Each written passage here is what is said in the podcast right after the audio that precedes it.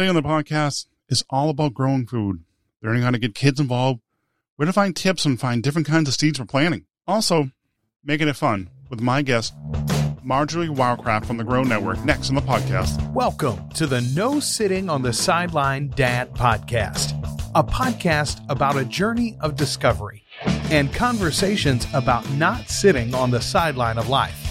Let's get involved. Here's host Joe Foley. Welcome to the podcast. Hey, my name is Joe Foley. I want to thank you for being here. And this is your first time, welcome. Welcome to the podcast. Hey, I want to say I appreciate you. Thank you for listening. I really do mean that. Well, next up, my guest, Marjory Wildcraft from the Grow Network. She's the founder of the network. We have fun discussing all about growing food, taking care of animals for food source. Marjorie show, shares some stories about in some interesting things going on in the Grow Network. She also shares five tips about get kids involved. It's interesting. Getting kids involved, they learn the certain skills, skills that can help them in life and help them through things when it comes like a pandemic, when there's maybe, I'm not saying there can be a food shortage, but learn how to grow vegetables in the yard so they, it can be self-sufficient if they want to in life, later in life. It's kind of a useful skills like changing a tire. Yeah, I can think changing a tire would be the one I'm thinking about this moment. We have a fun conversation, so let's jump right in. Welcome to the podcast, Marjory. Hey, thank you, Joseph, so much. Thank you. Well, thank you for thank you for being here. I really do appreciate your time and spending time to, talk about some stuff about growing food and and I know we're going to talk about five tips for getting kids to love gardening. But I have a I have an interesting question for you because I, I did a little, little searching for you when I was trying to figure out what I want to talk about talk about today. And I remember a YouTube video of you learning how to skateboard. How did that go for you? I have always done whatever my kids do, right? So, I mean, even when they were toddlers, we went down to the playground and instead of sitting on the benches with the other parents, I was on the slide and I was in the sandbox. And I just said, you know, I'm going to always do what my kids do. And I figured that'll keep me in shape, right? And um, yeah, when they got into the skateboarding, I got into the skateboarding. really good. I, I ended up fracturing an elbow and busting a rib, and I'm so glad they're out of skateboarding now. I had a great time when we were doing it, it but it's a it's really definitely a young person's sport.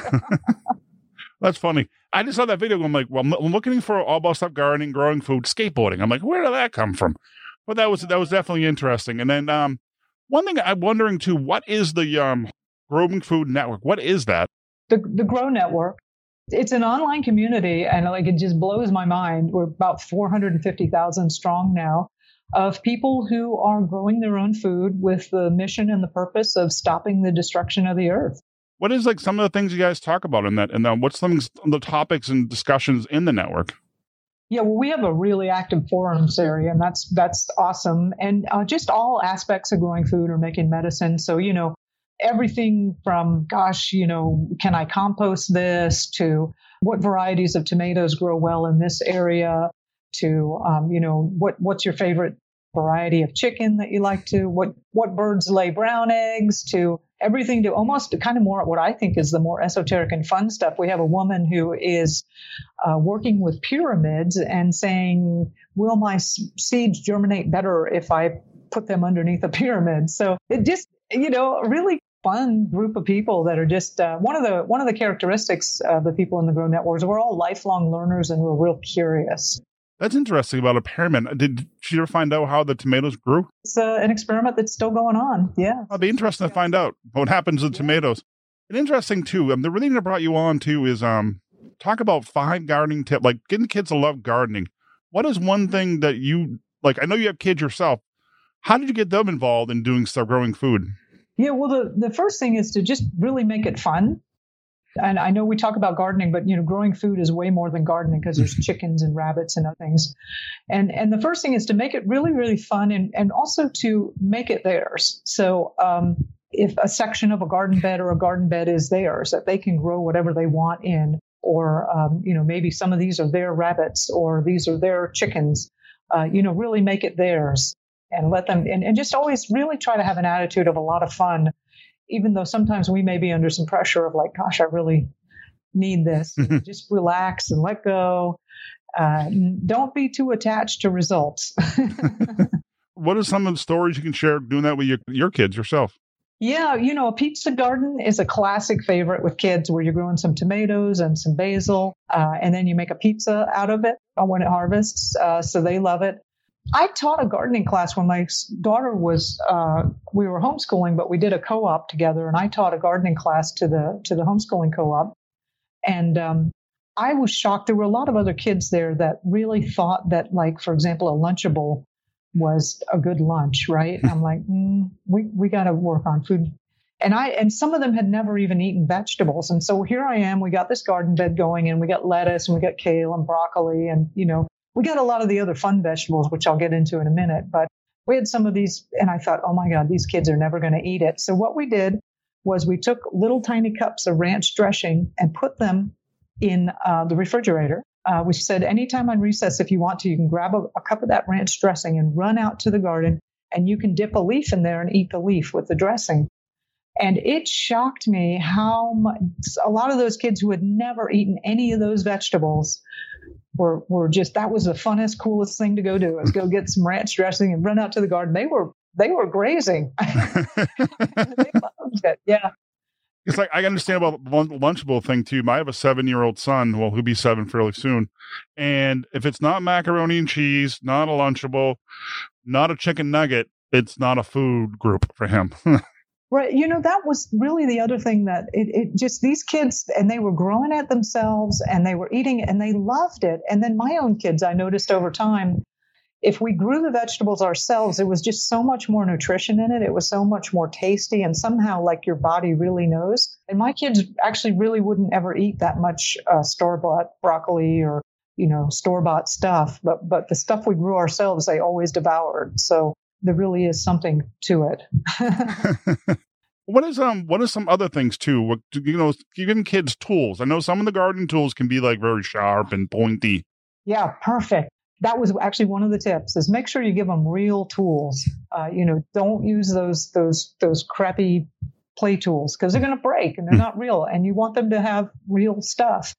And I know that this may be a little controversial, but I'm like, give them a knife early on and let them start chopping vegetables. Uh, when you're making dinner, then they can help. Um, and yeah, every now and then they cut themselves. And yeah, then you teach them about first aid and how to stop blood flow and how to put a band aid on but real tools, you know, and if you can find them their size, sometimes they do have the smaller shovels that, but real shovels, real rakes, uh, these these are real tools, and and kids kids get that, and they and they and then they respect it, and they they use it, and uh, and I am a, an advocate of you know letting kids use things that might be considered dangerous, but if you treat it with the respect it is, and and let them learn that, um, they will. There's a really wonderful story. I was reading a, uh, a history of the um, American pioneers when they came out, and this might sound kind of cruel, but one of the first things they do with a baby is take it over to the fireplace or the wood burning stove if they had one,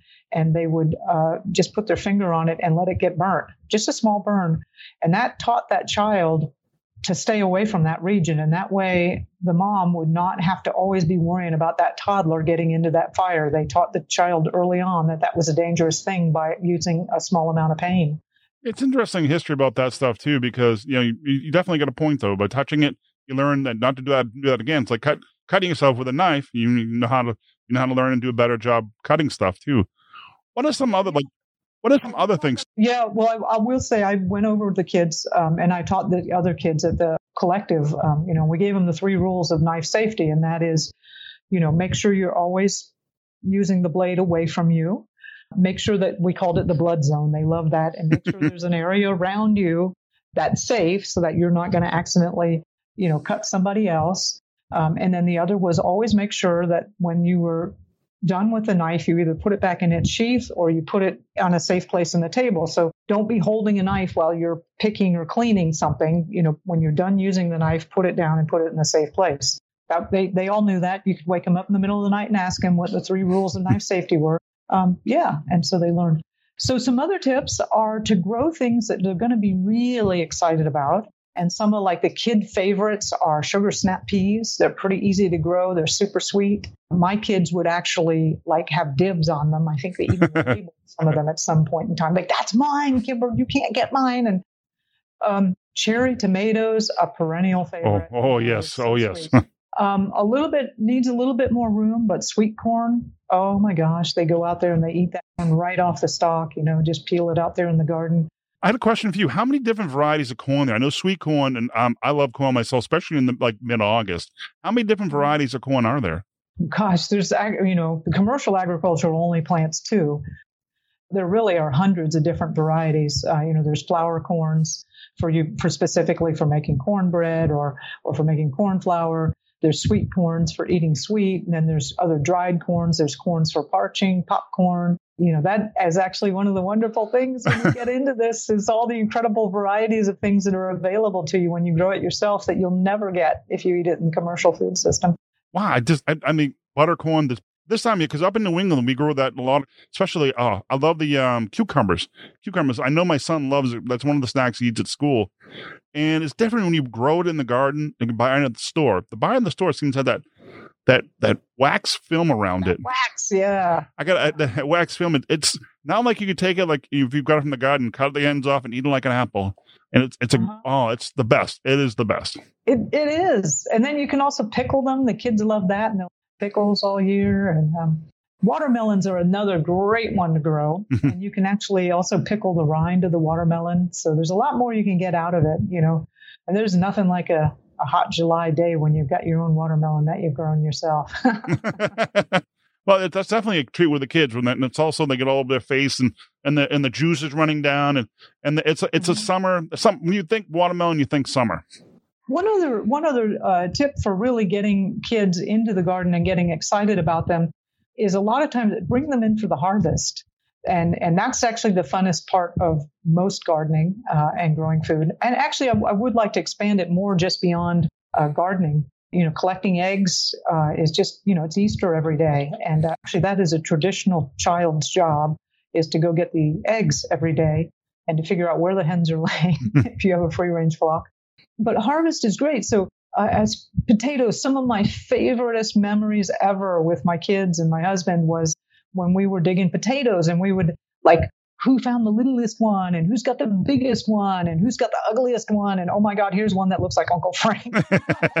You know like what you, and it, it's just so and you know it's like digging you know kids love to dig around in the dirt and you're it's so much fun to dig potatoes together and you know harvesting also you know if you get cherry tomatoes or almost anything that needs harvesting green beans. Um, a lot of times the kids really get into that and that's um, it's often the best introduction to it. Well it's interesting too we talk about the traditional like jobs or chores that kids do especially in and collecting eggs. What other kind of things you have them do when you're growing food and what else kind of chores?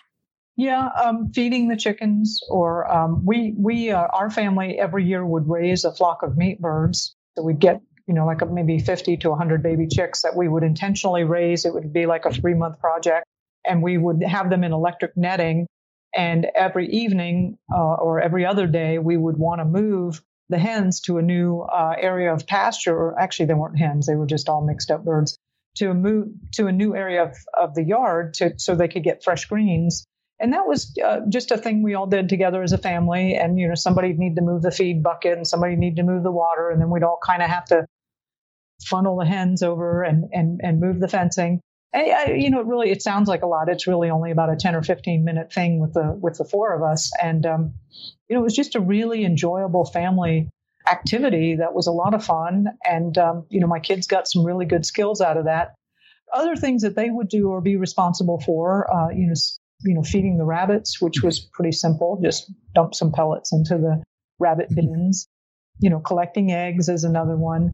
Actually, the whole family at the end of the three month period with raising the, the chickens, we would all over a couple of weekends actually butcher all the chickens and um, process them at, at home. And um, what really surprised me about that was we would always invite some other people who wanted to learn. And inevitably, my kids and all would in, their friends would all come. And it, it was amazing how many of the neighborhood kids would come to to learn, and we would teach them how to butcher a chicken. It was kind of like a badge of honor, chicken. and uh, you know, years ago, again, looking back into historically, when Mama used to say, uh, "Go get me a chicken," what she meant to the kids was go out to the hen house and find you know one of the older hens or want somebody who's not laying and go get that chicken and butcher it and bring it back to me already, you know, feathered and gutted and ready to go. So that, you know, kids, that used to be a skill that everybody knew how to do. What's interesting um, when you said about going into the chicken and um, home, and I was watching an article in one of the local news stations recently about one company that does um, lettuce. It's up in Loudon, New Hampshire, and they they did it on trays, and it it was very neat. It's like a big greenhouse, sustainable sustainable growth. I don't know, leaf something. I don't remember what it's called, but it was kind of interesting to watch because they would start with like a the yam would come out, they put the seeds in a little bit of dirt, and then gradually over two weeks it would end up the other end of the greenhouse. And they make lettuce that way. I'm like, that is a very into, inventive way of doing that, and and it's interesting to listen to hear other way other ways people do stuff like that. Yeah, you know, aquaponics and hydroponics and, and automated mm. systems like that are really fascinating. We had one for a while with my, my husband and my son were really into it. They really liked the pipes and the pumps and the water and uh, all the scientific stuff of pH level and the nutrient levels. And, you know, they were really geeking out on that. And they, they really enjoyed that. My daughter and I were like, we want to get in the dirt and play in the dirt. There's something for everybody. Exactly. It's also, it's a lot of fun, especially it's also, I think, rewarding too to grow your own food or harvest or, and, um, and, you know, raise the chickens and, and use them for meat and stuff like that. What is any other tips you want to share or? Well, you know, one other thing though is, you know, I've I've interviewed a lot of. I guess I'm on the tail end of the baby boomers, but I've interviewed a lot of my elders, and I said, "What is your most favorite memory of your grandparents?" And inevitably, I mean, like 99% of the time, it was something to do with, oh, I was following my grandma out and we were picking green beans, or I went with my grandpa and we were um, harvesting apples. And actually, one of my favorite memories of my aunts, who were uh, a lot older than I, uh, was we went up to Pennsylvania and visited her, and she had an apple tree. I grew up in Florida, so an apple tree was amazing. apple trees in South Florida, and her we made applesauce, and so inevitably the deepest memories that that people have of their of their elders always was around the magic of growing food and harvesting food and processing food. It was almost never the like, oh, well, my grandpa took me to the movies or my grandpa took me to the skating rink or my grandpa played a game with me. No, it's almost always like we got eggs together or we did this together. So, you know, really that, that, those are the things that, that, that people remember the most.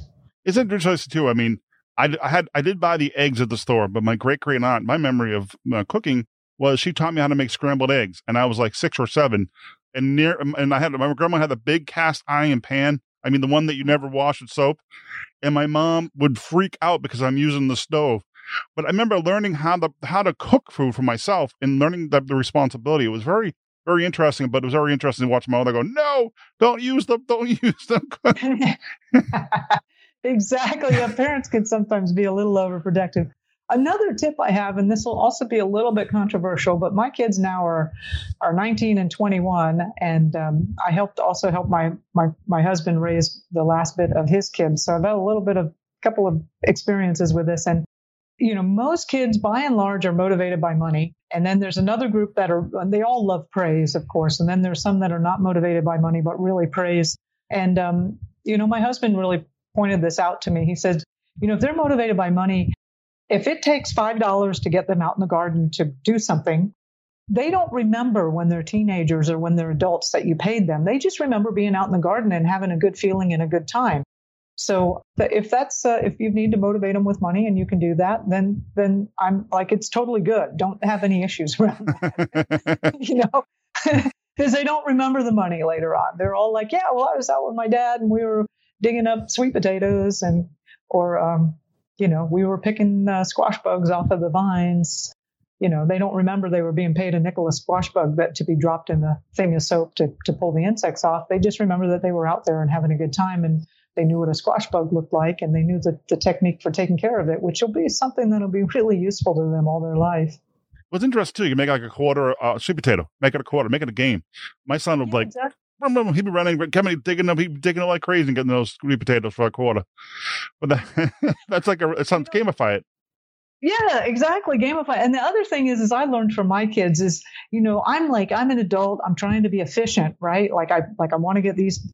They would like like my daughter, she would get, it was something like sweet potatoes. Yeah, she'd get one sweet potato And then she'd run all the way around the garden like three times and then put it in the basket. And I'd be like, if we could just put it directly in the basket, we'd get this done a lot faster. But that was not what her objective was. You know, she was wanted to run around. I'm like, okay, well, at least, you know, we still got harvested sweet potatoes. So always try to keep it as fun as possible. And gamification is, is, is definitely it. You know, have it be, okay, we're going to cut this broccoli and then we're going to run to the gate and pull this tag off or something. You know, it, it's it's just just have it be uh, have it be light and fun and and fun.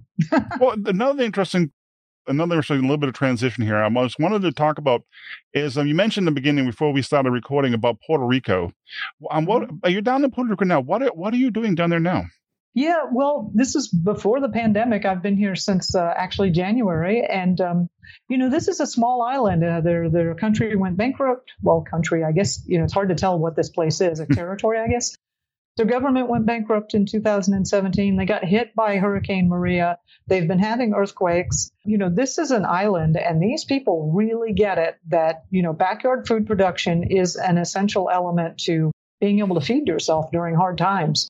And so uh, I came down here and I've been working with local groups and we've been, you know, getting a lot more backyard food production going and working with local organic farmers. And, you know, the whole thing was, you know, go where, go where people most want you.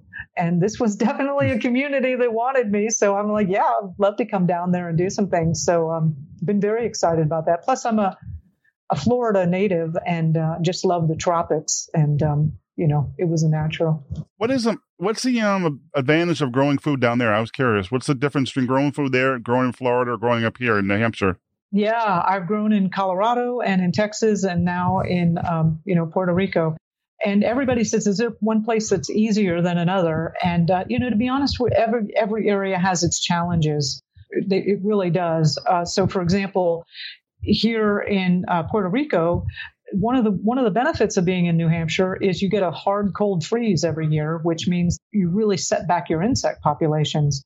Here, you know, insects just keep going on and on all year long. They party, right? Also, it's so hot and humid here. We have uh, more challenges with fungus's or mold, whereas that's not going to be as much of an issue there. But everywhere has its challenges. But then again, here, you know, stuff is so prolific. I, you can grow a bok choy in like two months. That's just gigantic. um, and it, it's amazing and delicious. Uh, and you can do that for most of the year round. You know, as I said, everywhere's got its challenges. Uh, of course, here, the other great thing about Puerto Rico is mangoes grow on trees.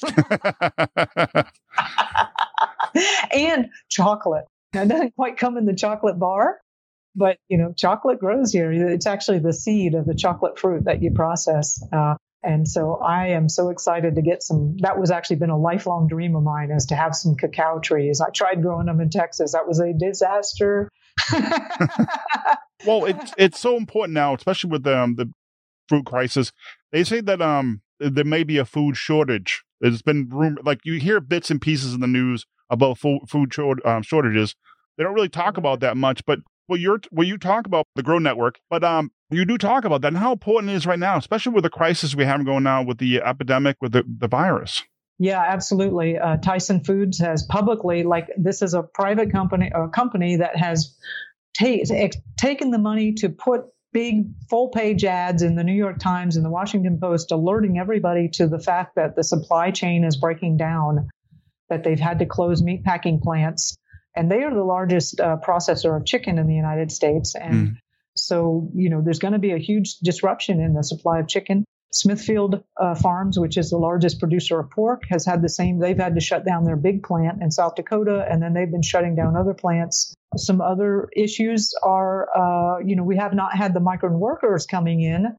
So the crops in the South, like in Florida, that would normally be harvested right now, have not been harvested, and they're actually the farmers can't do anything. You know, when you 20 acres of cucumbers, you can't do anything with that. So they've had to um, plow them under. Uh, and also, the migrant workers coming in have not come in to plant the spring crops. So, in our future, uh, we're going to have a meat shortages and fresh produce are going to be very, very difficult to get a hold of. Now, the grains that we produce, like corn and soy and wheat, are all automated like we use big combines and tractors, and that's uh, the commercial food supply. uh, is fairly automated. So those types of products will will probably still be available. But then we also have the other factor of look, our government just created and spent two trillion dollars in one month. I think for the short term we're going to have deflation, but that is going to come back to us in inflation. It's mm. just a basic economic principle. So um, yeah, it's a real good time to get going on growing your own food. It's it's actually an incredible form of wealth. It's great skills that that um, you know are are something that really I think is if you're going to raise a child, you know, you want them to understand how to handle money and finance. You want them to be able to read and write. You want them to be able to clean up and cook and take care of themselves. And they should have some basic ideas of how to grow some food, basic knowledge. You know. The other thing too is um, I wanted to talk about the homegrown network. What is that about? What is that Yep, we're well as we're an online community of about 450,000 uh, people that are really just passionate about growing their own food. Uh, we have a forums where we have a lot of really experienced uh, food growers and, and, medicine makers also that uh, you know help help new people that are coming along. And as I said, some of those interesting experiments and, and questions of you know like recently, uh, it's very very challenging to get seeds. So we have a big thread going on of what companies have seeds in stock and which ones don't. Great source to be able to find seeds.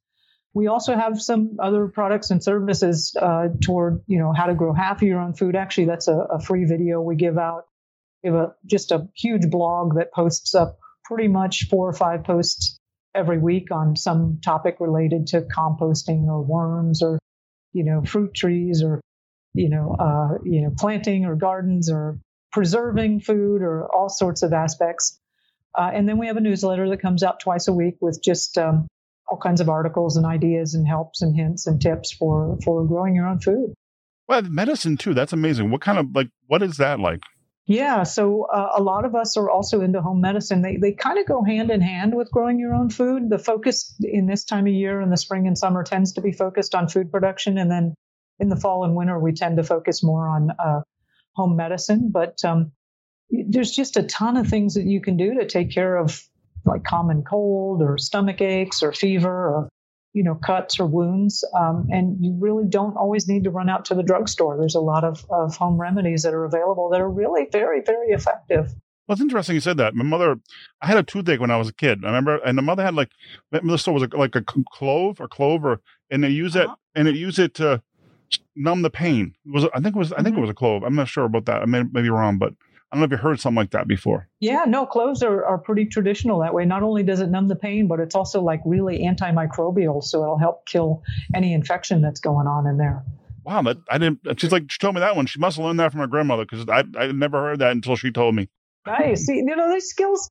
Actually, all these things I was talking. I, I recently I just signed a deal for a book with a publisher, and they're like, well, we just want to make sure that everything you're doing is new, is one of the contract points. And I said, look, there's nothing new in agriculture. like you guys, you know, like this is all stuff your grandparents, your great grandparents, you know, you could go all the way back through your lineage. And I promise you, these people knew this stuff, right?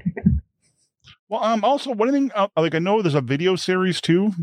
Yeah, we have a we have a, a video series called uh, it's at growhalf.com, and mm. that just shows you how you could grow half of your own food in your backyard in less than an hour a day. And people go, no, I don't believe it. And I'm like, yes, get some rabbits, get some chickens, get some vegetables. And so we created this video to show people just what that would look like. It's a hundred square foot garden, a small rabbitry that's about 25 square feet. And then, you know, just a, a, a little flock of chickens in your yard and you can grow half. And I go through the calories and what a typical day looks like. And I show people like, look, look, you could really do this. well, it's amazing. Um, I really, I really appreciate all the links where they can connect with you if they want to find out more about you. The best place is thegrownetwork.com, and we've got a ton of free resources. There's also free membership, and that'll get you to the newsletters. And then we also we have a, a free library full of all kinds of ebooks and videos and information on different aspects of growing food. So thegrownetwork.com is the best way to reach me. Well, thank you, Marjory. I really appreciate it for you being on the podcast. All links will be in the show notes. I really appreciate it. Thank you. Yeah, thank you so much, Joseph. Thank you. Wrapping up, I want to thank Marjory Wildcraft for being a guest on the podcast. You can find all more about her over at thegrownetwork.com. Also, you can find links to the show notes over at nosittingonthesideline.com slash 88. Hey, please reach out, leave it comment or question, or just say hello. Hey, I'm here. You can find more about me and all my contact information at nosittingonthesideline.com slash contact. Something else today was really nice that I want to share with you is every time every time I produce a show and the links in the show notes, there's a thing and a link called Buy Me a Cup of Coffee.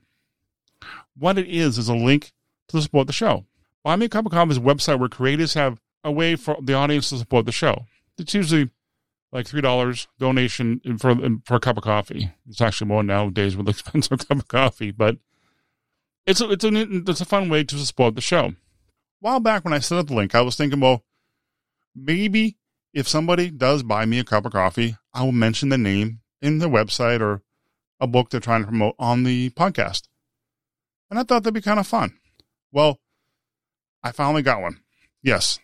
This episode, Buy Me a Cup of Coffee supporter is John Werner from soundmessage.com. I really want to say thank you for John for buying me a cup of coffee. I really appreciate it. Well, I learned a lot from Marjory, all the fun things I could possibly share with my son and have fun teaching him how to grow food, grow tomatoes. Oh, cucumbers would be awesome. But it's also a bonding experience with family. Well, thank you for listening. Until next time, take care. Give your kids a hug. Tell how much you love them. Take care. God bless. See ya.